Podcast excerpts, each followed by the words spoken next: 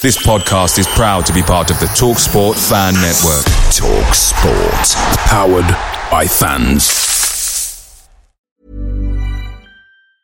Hey, it's Ryan Reynolds, and I'm here with Keith, co-star of my upcoming film, If, only in theaters May 17th. Do you want to tell people the big news? All right, I'll do it. Sign up now and you'll get unlimited for $15 a month in six months of Paramount Plus Essential Plan on us. Mintmobile.com slash switch. Upfront payment of $45 equivalent to $15 per month. Unlimited over 40 gigabytes per month. Face lower speeds. Videos at 480p. Active Mint customers by 531.24 get six months of Paramount Plus Essential Plan. Auto renews after six months. Offer ends May 31st, 2024. Separate Paramount Plus registration required. Terms and conditions apply if rated PG. The TalkSport Fan Network is proudly supported by McDelivery, bringing you the food you love. McDelivery brings a top-tier lineup of food right to your door. No matter the result, you'll always be winning with McDelivery. Order now on the McDonald's app and you'll get rewards points delivered too. So that ordering today means some tasty rewards for tomorrow. Only via app at participating restaurants. 18 plus rewards registration required. Points only on menu items, delivery fee and terms apply. See mcdonalds.com. Hello and welcome to the No Nay Never podcast. Uh, this week it's me hosting James, uh, and I'm joined by Natalie and Kevin. Um, we're going to be talking about the West Ham game at Turf Moor over the weekend. Um, another point for the Clarets at home, continuing um, and maybe slightly disappointing home form compared to last season, uh, but obviously another vital point against a side that maybe um, make themselves look poorer with their start to this season than they should be on paper uh, with a sensational first 11 they put out. Um, playing against 10 men, the Clarets were unfortunately unable to, to get three points from the game, um, but in the end, I think it was a hard fought point. Um, Kevin, just your quick summary on what you thought of the game. Yeah, I think although there were some areas of, of disappointment, I'm generally happy with a with a good point, and there were a, a, couple of fantastic pieces of play throughout the match as well, which is always nice to see. Um, also, especially pleased to see a fantastic performance from uh, Johan Berg Gudmundsson, who I've been a, a champion of, and I'm, I'm, really pleased to see him come in and have a positive and impactful performance. I thought was a, a very good point. Natalie, what did you think of the game as a whole? I really enjoyed it actually. I thought it was a very entertaining game, which you don't always get when it's a draw. Um, obviously, there was a lot more in terms of, of peaks and talking points in the first half. I think the second half plateaued a little bit. But I think as a general footballing spectacle, I thought it was a very entertaining game of football. And I actually feel really pleased that we have now, as fans, moved into a mindset of expecting to get points um, at home against a side like West Ham. It's almost like we're starting to believe that we are in the same bracket of those middle teams in the Premier League who, touch wood, shouldn't be going near relegation. And depending on the season and depending on luck, would maybe try and push towards the top 10 if they can. Um, so, yeah, I, I really pleased. I really enjoyed it. I thought it was a really, really good game. No, I think there was a you know a few key things to take out of the game, and even though some people may be groaning about the uh, home form as we start the season, um, this is the first time Burnley have gone six top flight games without defeat since uh, February 1975, which I think shows that you know we are having a maybe a, a much better season than uh, we anticipated. And even though the home form's maybe not what it was last season, it's still uh, not half bad. Um, I'm actually going to start with something that I've not put on the agenda just to throw you both a curveball. But um, are you surprised with where West Ham are in the league when you look at the team they were able to put out on Saturday? Because there's a lot of players in there that, are, you know, are very capable of uh, big game performances. And, you know, players who've been at big clubs like Chicharito, um, Andy Carroll, um, a lot of, you know, good quality players in there, but yet they seem to be struggling in the league. Uh, Bromers. I think that's a really good point, and I think that's something that I'm not just seeing with likes of West Ham, but I am seeing across the Premier League as a general this season. Sides like Southampton, Bournemouth, West Brom, uh, sorry, not West Brom, West Ham, are not having the best of starts, and they're certainly disappointed by their own expectations. And you look at those squads on paper, and you look at the players that they've got, and you every season you expect them to just do better and better and better and be pushing. Um, for me, the only properly established. Well, there's two established Premier League sides who I think are actually doing very well this season, and that's Watford and West Brom. Um, they're the ones who I thought maybe would improve this season, but certainly not as high as they are. Um, they're both doing very well, but yeah, I think you're right, James. Some of the some of those other squads who should be pushing to do much bigger things this season are really disappointing. And to be honest, I'd put Palace in there as well. I know Palace have struggled for a few years, but that that team on paper should not have gone as many games as it did without losing. Shouldn't have sacked its manager after four games or even found it necessary to. So, yeah, you're absolutely spot on. But I think it's a problem across the mid range teams of the Premier League this season. I think I think James, you you you talked about West Ham having lots of very good players. And I, I, think that's it. They've got some good players, but they've always looked quite fragile. We've got to remember they had a, a very poor start to, to last season as well. And they, they're one of those teams where they've got a good squad, but don't seem to have that that right culture and they seem to be a little bit more fragile and we can go on some very good runs of form and play some fantastic stuff and be really look like a real force but also go on, on in periods of time when they're the opposite and looking quite fragile and weak and, and not looking like ratted at all. So I think you compare that to, to a club like Burnley and it's all about that culture and it's not so much doesn't obviously the, the players are, are, important it's got to have those top quality players but the, the, culture is the most important thing of a club and I think that's one of the areas where us I'm probably similar like like that I think similar clubs to us um, have that have that different approach and why maybe have a different different results. I think it's a you know a very important point, and you know just to go back to what I said about you know, some of the players that are in there on paper being great. Obviously Zavaleta, uh, Fonte, um, Carroll, Chicharito. I was really impressed by Antonio personally, and there's a lot of great players in there that I think you know, at least one or two of them would have a really good shot at getting in our side. So to see them, you know, struggling the way they are, uh, is surprising. But I think if they play the way they did on uh, Saturday, they're not going to struggle for too long. Um, so we'll start with the, you know, the beginning bit of the game really, um, and they scored quite early on. Um, it looked like a pretty poor goal to concede, and it was the the first time a, a Premier League goalkeeper's assisted uh, a goal since Boxing Day in 2016. Um, it's exactly what Burnley accused of doing, I think. Massive ball lobbed through the middle. Um, ben Mee just missed times trying to get there. Uh, and it, to me, it looked like Pope may, maybe hesitates a little bit. And um, obviously, that allows uh, the striker the opportunity to, to score. Um, what did you think of the goal, Kev? Um, I, am not sure about that last point there. I'm not sure Pope did an awful lot wrong. Uh, I'm not really sure what more he can do realistically. I think he's got to position himself to anticipate Ben Mee doing a lot better with that ball than he did. Um, it, what once Ben Mee misses that, it's really difficult for for Pope to to really react to that. I think what he did do was very good. I think he made himself very big. Uh, it wasn't a million miles from stopping Antonio getting past. Um, a couple more inches on his on his on his toes, and he's probably stopped that ball. So I think Pope did very well um, in, in, a difficult difficult circumstance. It was really un- uncharacteristically poor from Ben Mee. Having said that, I think it's now twice in two games that he's been caught out very very poorly, um, which is a little bit disappointing. But I think it is it is very much the exception.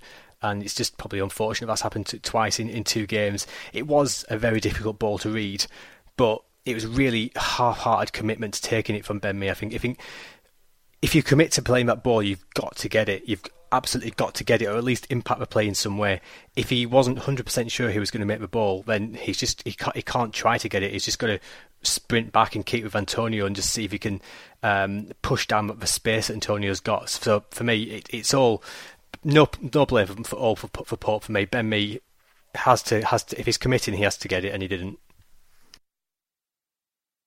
And what do you think, Brom? Is similar to Kev or? Yeah, really similar. I'm not sure there's an awful lot more I can add to that, to be honest. Um, I think the only thing that I've maybe made me feel a little bit better is that once of a day, we it was almost like a running joke that Ben Mee would have a glitch every single mission, and it would usually end up leading us to conceding a goal. Um, Ben Mee's little trips tend to be very few and far between these days now. And when he does have them, they tend to not result in a goal. Um, he does manage to pull it back or he manages to recover. So, to be honest, yeah, it was a disappointing goal to concede, but I'm not going to lay into the lad too much because I think on the whole he's, he's defending very, very well. And it, sometimes these things happen, and as long as they happen very rarely, then um, it's absolutely fine. It was just, I, I guess it was just frustrating because it came so against the run of play. West Ham did not deserve to take the lead when they did. And as soon as they took the lead, it became absolutely impossible to break them down. So that's one of the reasons why it was a frustrating goal to concede. But um, I'm sure Ben Mee knows where he went wrong. And I'm sure, knowing Ben Mee like we do, he'll work 10 times as hard to make sure he doesn't do it again. Yeah, I think you know it's fair point. I think part of what what goes wrong for him there is um, he tries to let it come from behind him and, and take it down. He's sort of still running away from it.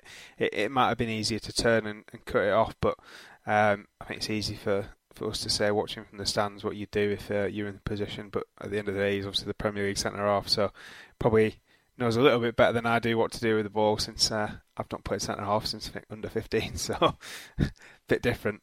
Um, I think the next main talking point from the game, obviously, is the, the sending off. Um, I think it changed the game massively. Before that, I thought West Ham looked really, really bright and were causing us some difficulties. Um, the first challenge that gets him the first yellow card, for me, um, I think personally that one does look accidental. He, he does lead with his arm, but I mean that's the way obviously a lot of strikers jump. Um, you know, we see it from Barnes um, a lot at the turf. But then after he's been booked, you can see that he's riled up. He thinks the booking was so wrong that he decides it's a good idea to go and do it again with a lot more vigour. And to be honest, he looked like he was never going to get the ball when he went on Ben Mee. Um, it's a real horror challenge, and I'm very surprised he got away with a booking. Um, even though it is a second booking and results in a sending off, I think it should have been a straight red. Um, he, I think he's let himself down. He's obviously got his side down. Uh, I, I, don't think he can have any complaints with it. I mean, problem is, what what did you think? Was it just a, a moment of madness from him? Um, the second one was, I think, I agree with you. I, I think the first one looks more accidental, and I think we have seen those challengers not punished or they've just had a talking to. Um, for me, the, the, the, critical point and why I think he deserves um, a good talking to by his teammates is just the way he let himself get pulled into the second challenge and to put himself in a position where the referee had no choice but to send him off. Regardless of the first challenge, regardless of whether he thought it was a yellow card or what he was going to do, he completely and utterly lost his head. And as a professional at his level, with the experience that he has, he simply has to do better. He, for me, once you you get he got head on. He was mouthing off to the referee once he got the yellow card. He wouldn't let it go. He had to be moved away. So he'd obviously got really annoyed about the fact that he'd got booked. We all said at the time he's lost it here. He's going to end up getting himself sent off if he's not careful. And it was the next challenge. It was like seconds later that he does it. For me, when you've a seasoned professional like that, if you make that challenge, regardless of how annoyed you are about it, take yourself out of the game for 10 minutes, become invisible, literally unless obviously like a, a, good chance comes, if it's just a case of passing it around, pull yourself out of the game. Don't bring attention to yourself and just take a deep breath and calm down and just let it ride and then start yourself into the game again in a better frame of mind. He doesn't do that. He goes charging, God knows how many yards across the pitch, and goes, jumps and flies into that challenge and nearly knocks Ben Mee out. And James, you're right. He could have easily got a straight red card for that one. So I think, regardless of the two yellows, I think the result was was the right result. So that's the disappointment I think that his teammates should say for him. And I think Bilic was probably getting at that a little bit in his post match analysis, where he was basically saying, you know, he's more experienced and he knows better than that. Um, you've just you've just got to keep your head. You're a fellow professional, and, and you know with with eleven men, they may very well have, have, kept those three points and won the game. He's, potentially well, he's probably cost his team two points there. Yeah, I think the second one, the second one is is still accidental for me, but it is. I don't think he makes that challenge if he he, he hasn't got the first booking and got so wound up. I think it's it's very clearly clouded his judgment a little bit. I mean, you, you watch it; he's, he's, he's, clearly going for the ball. He's got his eyes completely on the ball. It, it doesn't mean to to go and uh, attack Ben Mee, but I don't think he, he goes in with such um, ferocity and aggression if he's not so wound up from, from what happened a little bit earlier. So it's it's I, I'm not sure it's a straight red card, but it, it definitely could be. You'd, you've definitely seen them given, and if it if it was a straight red card, I don't think anybody in in, in the in the in the ground anywhere or in the away dressing room anywhere could have had any complaints at all.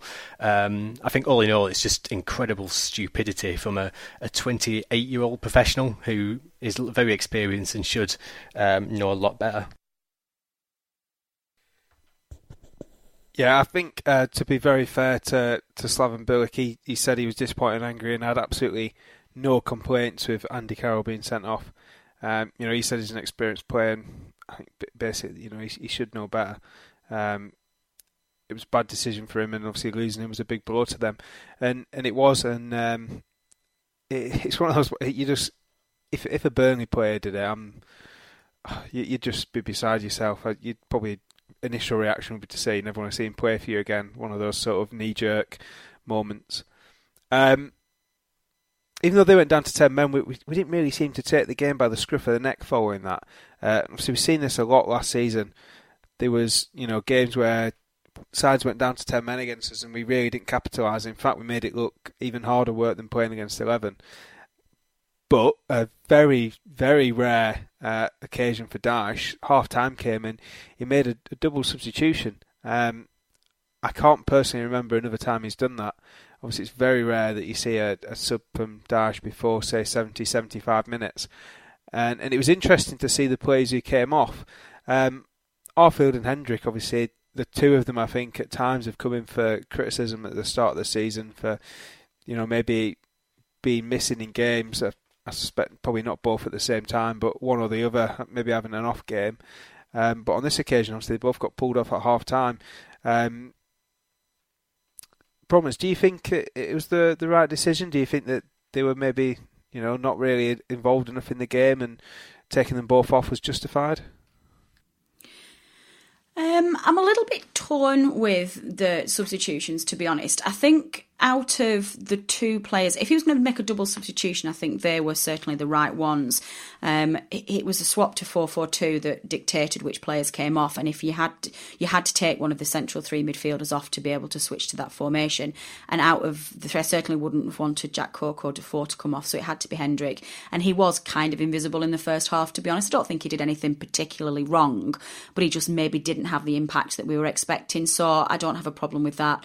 Um, Arfield, I think, was maybe a little more unfair. I think he was he was doing fine, and you know, to be honest, I'm not a particular massive fan of of him playing um, instead of of Gudmundsson. I'm, I'm sure we'll come on to this in the moment. You know, it just means us taking you know putting Brady on the right and, and Arfield on the left, but that's that's a, a whole different conversation for later on. Um, I think for me, the the main reason for the lack of impact was the switch to four four two. Um, I can see why he thought that it was necessary because I think he probably thought that that would then create more openings for us and it would give us more chances. Um, but having basically Vokes and Wood up front, two very similar players, it didn't really have the impact that I think maybe he was expecting. Um, for me, once we switched to 4 4 2, we were no different up front. We just had two big men rather than Wood on his own. But we, we lost our man advantage in midfield, and we really were doing. When they went down to ten men, we we had control of that midfield, and all that happened was is that we went to four in the midfield, and it evened up midfield. So we lost our advantage there, and we just didn't, like you say, James, we just didn't really take advantage of the situation. Um, actually, I had to look at some stats to be honest, um, because it felt to me like we even even when we went to 4-4-2, we'd never really had much of a goal threat. Um, we managed to have 20 shots throughout the game, but only five were on target, and that includes the second half, obviously, where we swapped this 4 4 2. Um, and then, obviously, towards the end as well, bringing Ashley Barnes on to try and get. Um, this second goal, well, the two goals that we needed to win, it only it still only felt like we only had one goal in us, not two. Um, and I was having a look at sort of like the, the breakdown between the first and second halves, and actually, this might come as a bit of a surprise, but the, the two halves were relatively even. Out of the 20 shots that we had on target, uh, sorry, that the 20 shots that we had throughout the game, there were nine in the first half and 11 in the second. So it actually it didn't have that much of an impact in the second half, changing that formation. So I think that was a problem for me the huge benefit of um, the changing formation and the changing personnel was that our crosses, our number of crosses, absolutely skyrocketed in the second half. We we put a lot more balls in the box. Fair enough, we didn't do anything with them when we got them there, but that just shows the impact of Gudmundsson and, and just getting these proper good wingers who can put those balls in there, and that's exactly how we managed to score our um, our equalisers. So, I think that's where I am with, with the with the half time change. Personally, I actually thought that the the subs were a great change. Um, I thought we took the game more by the scruff of the neck after change it, and we looked a lot more fluid on the ball. I think the point you made about not wanting Defour or Cork to go off is, is key. They've sort of been the heartbeat of the side all season so far. Um, for me, Cork's clearly been our sign of the summer. Um, he's come in, he's done the things we knew Cork would do, but also he, that what he's brought out in Defour has been, you know, incredible. Um, you know, we saw glimmers of what he can do with his skill last season, but um, clearly, Dyche has managed to get him fit in the summer um, and working alongside Cork. The work rate we see from the both of them, they're so good at getting back, winning balls, um, and then obviously distributing really well with both both great passes of the ball. Um, for me, I thought really the, the highlight of the change was just how good uh, Johan Berg Gudmundsson was, and I think he's you know staked a real claim for staying in the side for a little bit longer. Um, obviously, ultimately providing the the the, the goal. Um, for me, that was the real that was the real bright spark. I thought um, Brady was maybe lucky to to stay on. Um, I'm surprised that maybe Arfield didn't didn't manage uh, stay on for the second half, and we see Brady make way. He's he's been, I think, patchy so far. Um, you know, he's showing glimpses, but I think as the season goes on, we'll be expecting more consistency from him. Um, Kev, just a quick one for you, just on on this bit we saw Dyche change formation. Do you think he's learnt from last season to maybe be a little bit more fluid with what he's doing formation wise? Yeah, definitely. I think it was really. I'm really pleased to see him uh, take a more proactive approach. Not just this game; he's, he's, done that on a couple of occasions this season. He's been a bit more um, trying to trying to shape the game himself rather than um, being being reactive, which is what we've he, he's done previously. And I think actually that's something we've seen throughout his time as, as Burnley boss. I think his first couple of seasons he was very very rigid in what he was doing. Um, but increasingly, I think year on year, he's he's been a bit more fluid, a bit more react, uh, proactive in, in, changing things, and a bit more willing to, to try different things at different times. So that's that's a real positive for me. Um, uh, you've both got different views on, on, whether it worked or not. I think, um, but for me, whether it worked or not, it, obviously that's important, but for me, uh, just as a, a general long term, um, long term view, I think it's it's really good to see that that that is continuing to continuing to, to develop in, in Sean Dyche's approach to games. Yeah, no, I think that's you know a key point. We, we've seen that, and we've talked about a lot. Learning from experience, um, learning from where we've maybe gone wrong previously, and building on what we did last season, which was stay up for the first time. And you know, so far this season, it's looking like mid-tables, maybe even going to be uh, lacking ambition if, if that's where we finish. If we can keep this run up. Um, getting back to the game, I think after the Carroll sending off, we saw a lot of gamesmanship from West Ham. Um, I particularly thought actually just after Carroll had been sent off, Chicharito seemed to be doing his very best to pick up a few bookings himself with the way he was going around, sort of throwing himself on the floor, um, you know, getting in the ref's face. And I thought all game, all the West Ham players were getting in the ref's face, uh, going down for long periods of time, a lot of time wasting from Joe Hart. Um, Bromers, what did you think of the way West Brom tried to cling to the lead? And do you think there's really a place for that in the, the Premier League, playing that way? Oh, I'm going to tie myself in not answering this. I have changed my mind about this a hundred times. Essentially, West Ham gave an absolute masterclass in seeing out a game, and that was brought together with a combination of gamesmanship, time wasting, and some downright cynical play. So I think my I think where I've got to in my head with this is that there is some good, bad, and ugly in the way that they conducted the game. I think I give them incredible um, credit for their general ability to change and react to going down to 10 men and trying to defend and protect a 1 0 lead. And that was frustrating Burnley, letting us have the possession. They'd clearly done the homework and they know we don't particularly um, do very well when we've got the ball. Um, defended, if you if you looked at some of their formation as well, they defended very similar to, to Burnley. They had two banks of four. Um, they didn't let the ball out of their sight and they defended very, very well. And it feels like that's exactly what we would do.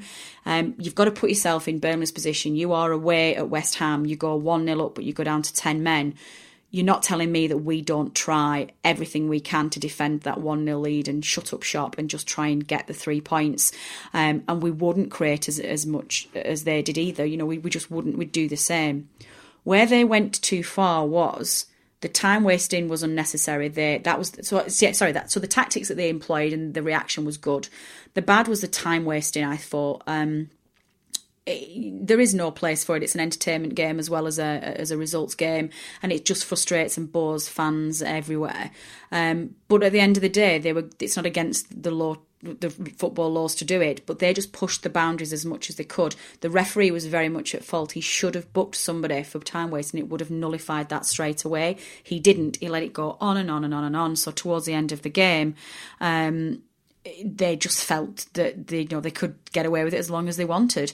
Um, so that was the bad. The ugly was just the ridiculous gamesmanship that they did. They were rolling around like they'd been God knows what. They were in the referee's face, and it was just ill disciplined. It was unprofessional, and it was just not nice to see. So I think that's the summary of where I've got to in my head, and I hope that explains why I do have some admiration for some of the way that they played. Um, and I think Burnley have got that in themselves as well to be able, like we've seen it ourselves, where we've been able to really see out a game towards the end of it. So we know how important that is, and they kind of did a Burnley on us in that respect. But the bad and the ugly, I agree with you, James. There's no place for it. Speaking of gamesmanship, I think there was one, you know, key piece of gamesmanship in the game, uh, and that's when we had a penalty shout. Joe Hart, his reaction, the way he stands up, puts his hands up while I didn't touch him. Um, to me, that's a, attempting to, you know, con the referee into believing that uh, there was no contact. I think uh, it was clear at the time to me it was a clear penalty. Um, we've seen after the game, you know, the analysts, uh, former referees looking at it all saying that, yeah, definitely a penalty. And, um, you know, Kevin, what, what, do you think that? I mean, to you, was that a penalty? It was definite penalty. It's unquestionable. I'm, I'm, going to give Hart a little bit of a benefit of a doubt. We, I think he he, raised, he puts his hands up afterwards. I, I think he's he's almost saying, look, I, I think he, he did to to his credit, he did do his best to to not to make, not make a connection um, with Wood. I think if you watch, he races out really quickly. He, he does try to, to pull his hands away and try to, to not make that connection, but he's he's coming out with such um, such pace that he just can't stop his stop his body flying into Wood. So for me, I, I think it's almost it's almost what his reaction is. One of us, look, I, I was, I was I've, tried not to get it. It's it's it's He's, he's, obviously he's trying not to get a penalty, um, but I don't think I don't think it's quite as cynical as, as outright cheating and trying to con the referee. But yeah, I, for me, it's a it's a phenomenal ball in, into the box and a fantastic run. Um, I'm not really sure that Chris Wood has got the angle to convert if he does beat uh, beat Joe Hart. But for me, on the, whether it's penalty or not, I thought Sean Dyche put it best after the match in that you can see that Hart very clearly does try to pull his arms away, and for that that that really shows that he's aware that he's come out too too quickly, too soon, and he's not going to get the ball, and he is going to get the man, and that's what happens. He doesn't get the ball, he does get the man. It's a penalty. Um, unfortunately, the referee didn't quite see it that way. Yeah, I think, as you said there, um, you know, he, he comes out too soon, but also Wood's probably not going to score from the position he gets into. So, it was it naive to come out? To me, probably. I, I, don't think he needs to do it. I think he just needs uh, to. He just needs to. He just needed to make himself big uh, and close the space down, which he did well. But he closed the space down by coming out to get the ball. If he just makes himself big and stands up, and um, he, that Chris Wood runs out of space and it goes out either for a goal kick or Chris Wood has a speculative shot that goes nowhere into the goal. So it's it's bad goalkeeping. Yeah, I think. I uh, sorry, like you're saying, he could have easily sort of shepherded uh, Chris Wood out of, out of play because he was you know running out of space fast. Uh, so I think for us the penalty would have been the the best um, the best out best um, the best outcome. And to me, I think that shows end up with some sort of uh, video review for you big decision in games. Um, it's only a matter of time. I think if that had been one of the big sides uh, at the weekend, they'd probably be talking about it a lot sooner as well. But obviously, as it's uh, Burnley against West Ham, it's a game that doesn't necessarily garner the same attention as if it had maybe happened in Liverpool Man United on Saturday lunchtime. Um, the last thing I think to cover from the West Ham game is the goal. Um, for me, absolutely fantastic cross by uh, Johan. Um, and Chris Wood's movement for it is just absolutely fantastic. He, he comes from deep, uh, no one picks him up, and in the end, it's a free header, and he puts it exactly where you want, bottom corner. Uh, really difficult for the goalkeeper. Bromers, what did you think of the goal?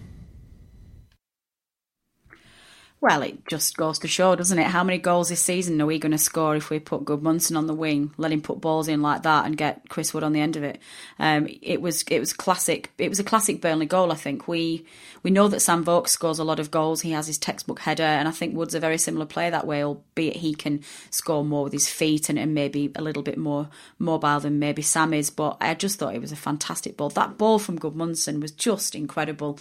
Um, I genuinely feel like in our side now we have three incredible players in the Defour and Gudmundsson who can put um, a ball into the box that way from open play and just make it absolutely pin perfect. And Brady's got the same skill as well, but he's his real talent is from a dead ball situation, and it it just gives us the opportunity this season to create more and score more. I, don't understand why we are we don't really have more goals in this side. I think it's I think it's fair to say that we are a little goal shy at the moment, and I think that's uh, probably down to the defensive work that we're doing and the our in, our reluctance to commit too many players forward, and that's serving us very very well, and that's Dyche's style of play, which is great.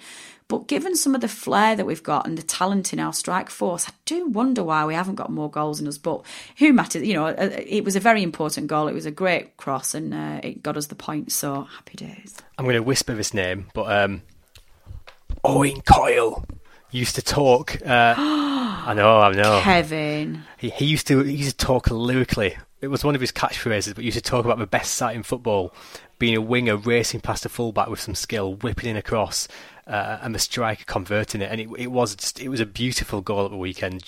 Gudmundsson does phenomenally well. He's got two players to beat, and he, has got so much um, tricky footwork that confuses the defenders so so much. He gets around the back, whips in a fantastic. It's a perfect cross. It's, it's you could not design a cross any better than that. It's absolutely inch beautifully, fantastically perfect. Um, and like like you said, James um, Wood just runs in, fantastic run, perfectly timed. Everything just, just if, if you design a goal to be kind of the, the beautiful, perfect football goal, that's that's probably probably what you design. It's uh, it was just completely faultless. Uh, I'm really pleased for for Gudmundsson as well. I think he had a, a slow-ish start to the season, but uh, for me, I thought he was dropped after his after his best game, which was which was disappointing, uh, and particularly after having a, a great week with Iceland as well. He's obviously high on confidence, playing very well, and delighted to to see him him doing the business and hope it can continue for us. Yeah, a couple of very good points there, Kev. Obviously, um, I'd imagine the confidence of scoring the second goal as you help your, your you know your country qualify for a major tournament uh, has probably brought him his confidence on leaps and bounds, but also. Um, how long is it since we've seen a winger at the turf who's capable of putting in those kind of balls? I think the last the last times we've seen great cross of the balls for us, it's it's been fullback, so it's nice to see someone be able to do it on the wing. Um, I think it's a you know an art of football that's fading a little bit. It's, it's not the way a lot of goals are scored now, but it's I think it's always nice to see.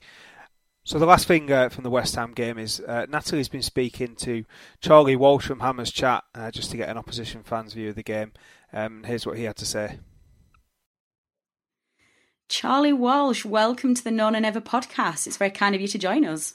Thank you, thank you, Matt. I actually do listen to get Burnley views and that, so it's actually quite nice to be on this end for once. Oh no! When you did tell us that prior to taking this call, we're all very impressed. So, listeners, see these are opposition fans who are committed to the to the cause. So, you know, you've got competition.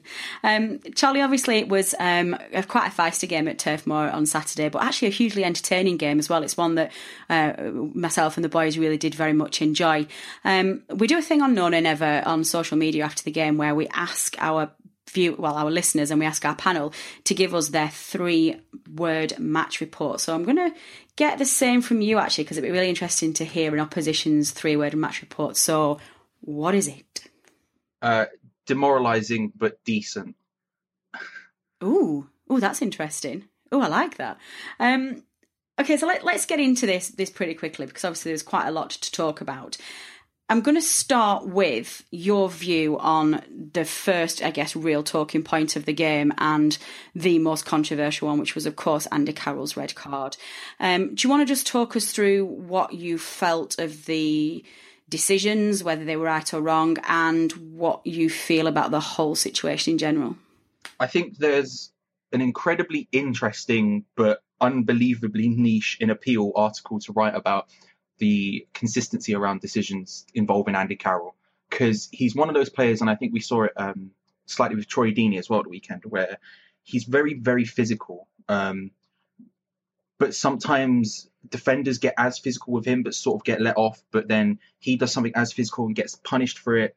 And then sometimes it's the other way around. It's one of those weird things where there was a lot of talk about Marouane Fellaini. I remember a few years ago with Everton with a similar similar sort of things. Um, and I'd really love to read the article, but I don't care enough to write it. um, but I think specifically with uh, the red card, I, I tend to err on the side with.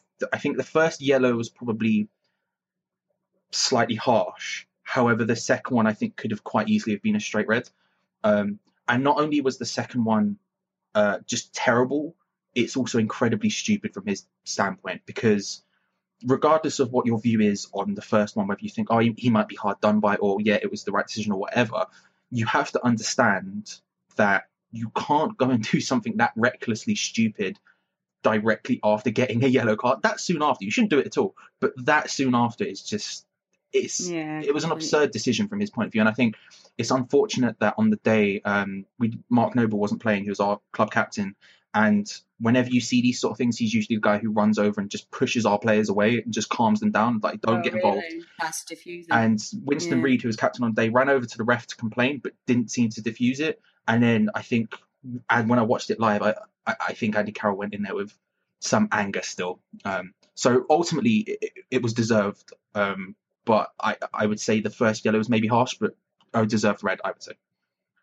Yeah, I think I probably agree with all of those as well, and that's certainly the, the view from our panelists as well. Um, you know, it just to me, it just feels like it's a silly decision. If you, whether you agree with that first yellow card or not, you just take yourself out of the game, don't you? And don't you don't let you become invisible to the referee. Not when he's ninety seconds later and he's still got you in in his mind. Um, so obviously, I think that that has a huge effect on the game. Um, I've got very mixed views on um, West Ham's performance for the rest of the game. I actually thought there was an absolutely outstanding ability to show just how much you are supposed to react to a situation in a game and how you adapt your play. Suddenly they found themselves down to 10 men away from home, but they had a one goal advantage. And that is the, the way that the team um, adapted their play must have really impressed you to see just how much they were able to frustrate Burnley, let us have possession, which we're not too keen on, and just defend so well in those two solid banks of four. You must have been delighted at, at just how well they, they, you know, they managed th- those expectations when the uh, the red card had happened.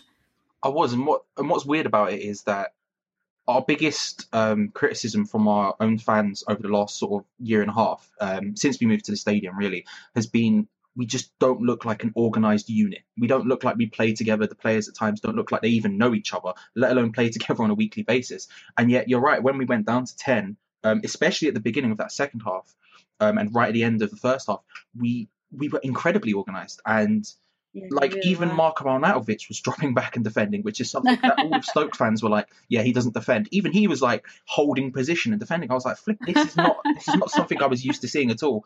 Um, I was concerned when we spoke. We spoke before the match. Um, you can check out the preview on Hammers Chat, little plug there. You, when when we spoke before it, you spoke about um, Burnley's lack of pace, and I think that if you were quicker to convert defense to attack, I would have been quite worried because there were times where um, a nice through ball or especially early crosses we really struggled with. I think that if you if you'd managed to do more of those, then there could have been more of a problem. But for actually seeing formation and like organization was it was revelatory. I I, I haven't seen it since Upton Park. It was lovely. Yeah, you must have been very pleased with that. It really very much was. I think one of one of the points that we're, we're discussing on, on the podcast coming up is is very much how the how we reacted. And I genuinely don't believe that, that Burnley reacted as well to the sending off as you guys did. Um, I certainly don't think the change in formation at half time helped. I was saying to, to the people I was sitting around with that we needed to score, we needed to equalise before half time, before Bilic managed to get them inside and, and you know set, set everybody back in the right tactics for second half. Um, what came on the flip side of the organisation was what we've perceived from the Burnley view to be some bad and some ugly about those tactics. And I don't know whether or not you noticed this, or if you did, how you feel about it, because I'm not entirely sure I could put my hand on my heart as a Burnley fan and you know, be disgusted with, with behaviour like this if, if it's such a vital away three points is on the stake. But we did see a lot of gamesmanship as well. We saw a lot of surrounding the referee. Yeah. We saw a lot of rolling over, hands on faces. Um, that was the ugly for me. That was stuff I don't particularly like to see. Um, we also saw a lot of time wasting, but I'm not. For me, that's the that's the referee's responsibility, not the the player's responsibility. You, you push the boundaries as much as you can, and until the referee shows a yellow card for time wasting, it doesn't really matter, does it? But did you see any of that? Were you or were you literally just happy with the the formation change and the the way that they handled it? Um. Yeah I saw some of it. Um, I do know exactly what you're talking about, and I think if if you ask me my personal opinion on it, I stand, and it's quite a, it's not exactly a useful belief to have, but I think that if you have to use gamesmanship to win, I wouldn't prefer that. I would prefer we actually just win the game by winning it. Um, and I've sort of got that almost now old school West Ham mentality of just play nice football. I don't really care what the result is, but um, yeah. I think it's unfortunate because I don't particularly like watching it. I don't particularly like seeing it. But I think I also tended to notice that um, someone who I I spoke about previously to friends and I really like, and we spoke about on our preview, uh, both uh, the Hammers chat one and mine and yours. I think Ben Mee, um, there was some stuff like he did. He should have got yellow carded at least. Um, there was certainly frustrations. Yeah, he was very lucky not to get a yellow. Yeah, mm. I, I, think there was frustrations from Burnley's end, and and there's people like Hernandez who go down very, very easily. Um, and he's just his game because he's not a big, strong dude, and so he back he backs into players and then just falls over and wins a free kick. And I always hate watching it, but it happens. Um, yeah, I, Ashley Barnes for us is very similar. Yeah, yeah, and it it sucks. Um, it's unfortunately one of those things that just sort of happens in modern day football. Um, I think it's it's the pressure of the results business of the, yeah. Premier League, isn't it? I think I, I think, think, that's a factor of it. It's it's so important to stay in that league and finish as high as you can that sometimes people will do whatever they can to get those points. Especially with the pressure that Bilic specifically is under at the moment. Um, the board are, mm, are incredibly obviously uh, using the media to say bad things about him, and so it's it's incredibly difficult to watch. Um, but unfortunately, it's just the way it is, and I don't like watching it, but it happens. Yeah, I thought Bilic did an absolutely brilliant post match interview, actually. I thought he handled himself very, very well. I thought he was very graceful and I thought he was very sensible. And I, I, do like that guy. I'm, I'm a huge fan. Um, okay, final point penalty or not? Hmm. Um, here's when all my friends who are Burnley fans hate me. I would say, I say no because. Oh, have you seen the replay? I have. I've watched it many times. Here's my stance on it. Wow. Here's my stance on it he definitely makes contact and does not touch the ball. However, I feel like that Chris Woods definitely buys the penalty. I think he puts his foot down in front of Joe Hart, knowing he's going to clip him. I think if you watch the replay slowly, he's already going over before he's even touched. I think it's one of those ones where if he actually just kept running normally, I wouldn't have any really sympathies. I would be like, do you know what? That's 100% a penalty. He just gets clattered by Joe Hart in a crap way, but ultimately the ball was going out of play. He had no chance of really doing anything with it, and he kind of buys it a little bit. So I tend to think about it, look and go, no. I mean, he's a. Pe- the letter of the law is it's a penalty. I think in my heart, I'm like, you're, I can't. clutching here, in, my, my, in, my, in my heart, I can't accept it's a penalty because of the way I feel like he buys it. But the letter of the law does state it's a penalty. And, and, to be honest with you, I think actually, if he had just carried on running and he would have got taken out anyway, I think the referee probably would have pointed to the spot without any yeah. second thought. Um, I think it's unfortunate, but I mean, Is it a penalty? Maybe. I, mean, I don't know. I, it won't come as a huge surprise that, that the Burnley panel all said that it was an absolute penalty. So I think that will be a, a spoiler alert. I don't think. Um, but that that was your forum, so I'm not going to debate it with you. I wanted to give you an opportunity to state the case for it not being a penalty because I suspected that that would be your answer. So um, I'm going to I'm going to leave it at that. I'm going to allow you that um, platform to air your views. Um, Charlie, thank you so much for coming on the No Nay Never podcast. It's been an absolute pleasure. Um, I'm very pleased that we can now call you a friend of the show because yeah, you, have been great this week. Um, best of luck for the rest of the season, um, and I look forward to meeting us at the return leg. Thank you, and let's just hope we're both in the top half at the end of the season. Amen to that. Thanks, Charlie. So moving on, next game for Burnley is uh, Manchester City away. Um, frighteningly, they've scored 29 goals in their opening eight games. Um, it's the most goals in the opening eight games for a top flight team uh, since 1894 when Everton scored 30. Um, Kevin, are you scared about the prospect of facing Manchester City at the moment? Ah, terrifying. Um, they only scored. They scored eight. I can say only. They scored 80 goals last season.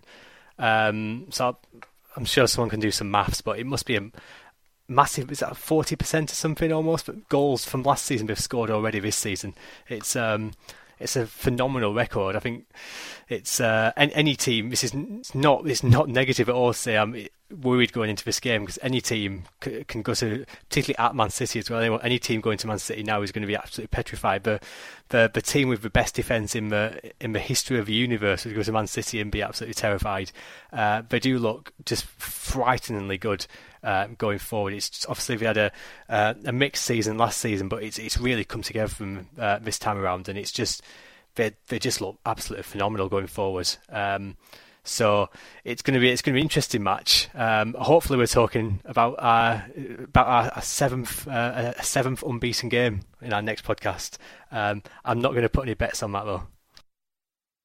That's incredibly optimistic. Though I have seen that we are 22 to one with some bookies uh, for the win on the Saturday, which is good value. I'm going to say it's worth a quid. It's worth a quid, even if uh, it might just be throwing a quid down the back of the sofa. Um, Natalie, how do you feel about the prospect of facing Man City? You, you know, if they keep this up, I don't think anyone can look past them for the uh, title. I'm not in the slightest bit scared. I'm not in the slightest bit nervous. We're going to go to the Etihad and we're going to knock them off their perch and we're going to take three points. Thank you very much. We are unbeaten on the road. that might be a little bit bravado. Um, outside that's what i'm saying and i'm i'm feeling very confident. Inside i'm crying.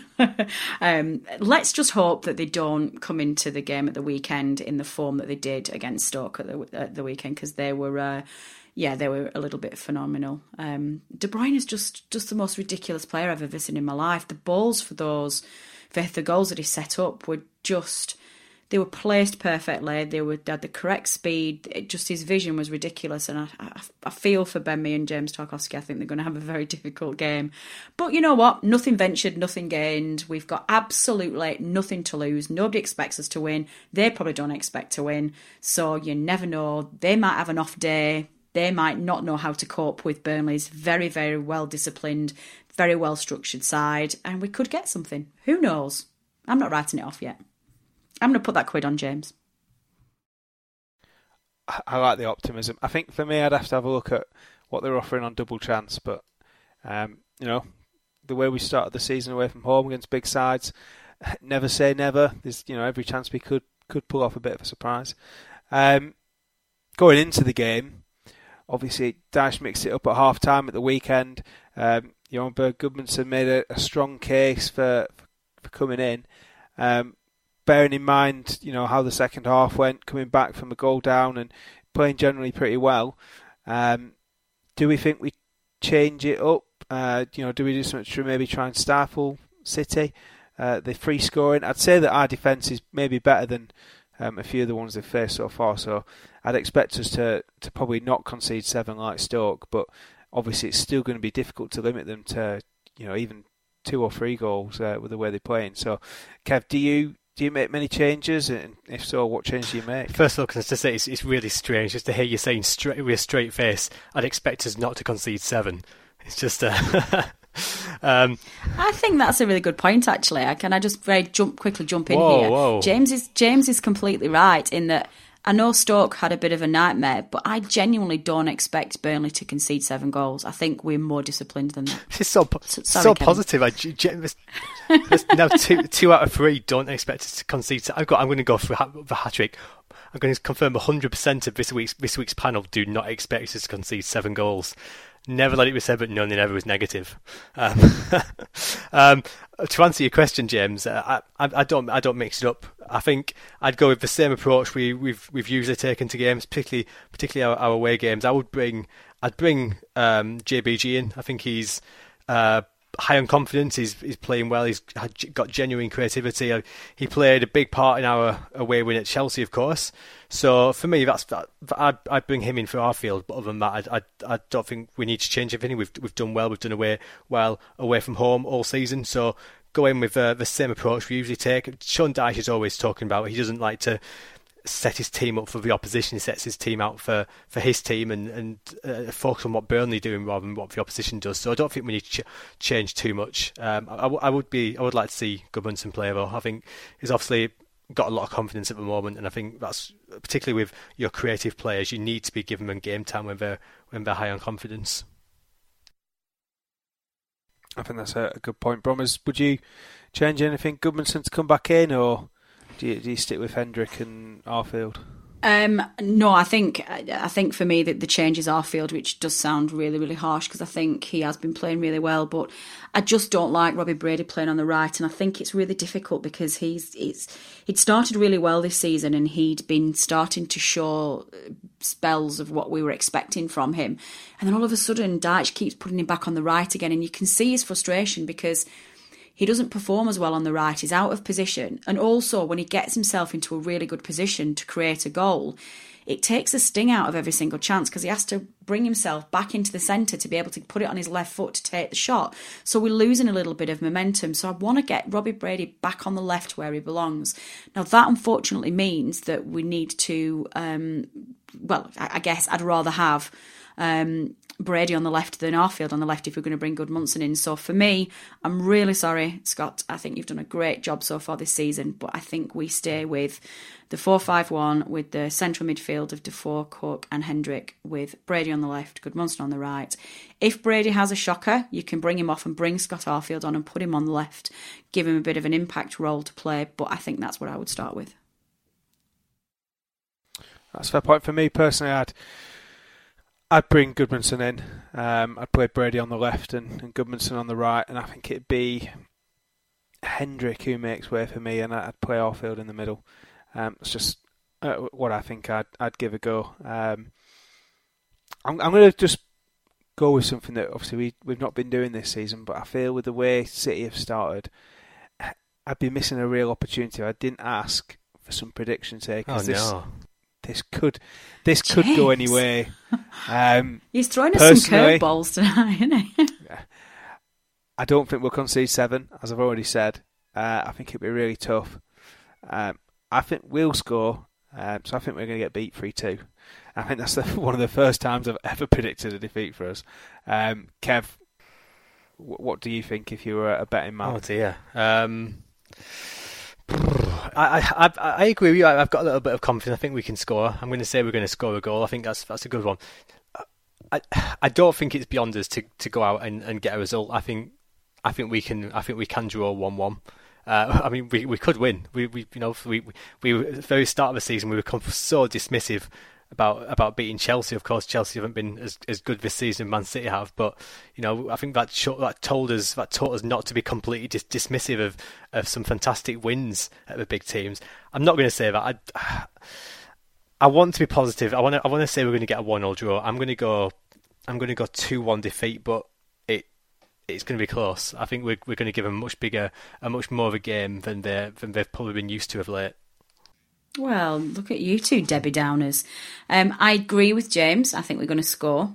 Um, but I also believe in our defence. And I think that Ben Mee will be spurred on to make sure he doesn't make any of those mistakes again. I think they will be concerned by the exciting football that City played on Saturday. They will bring their A game, and I'm going to say we're going to get a point. I think we're going to remain unbeaten. I think we're going to get a 1 1 draw. Well, bit of bit of optimism, uh, optimism from you there, Bromers. That's a, a, rare one. We normally call you negatively for your negative outlook on the game. Unfairly, I would add. Well, uh, on that note, um, that's all we've really got time for this week. Um, couple of thanks, as always. Thanks to you for listening. Um, hope you enjoyed the podcast. If you've got any feedback, get please do get in touch. Podcast at nonaynever.net. Um, thanks to Kevin and Natalie for joining me tonight. Um, and thanks to Adam, our producer, for the stuff he does behind the scenes. Um, I've been James. This is the No Nay Never podcast. Good night.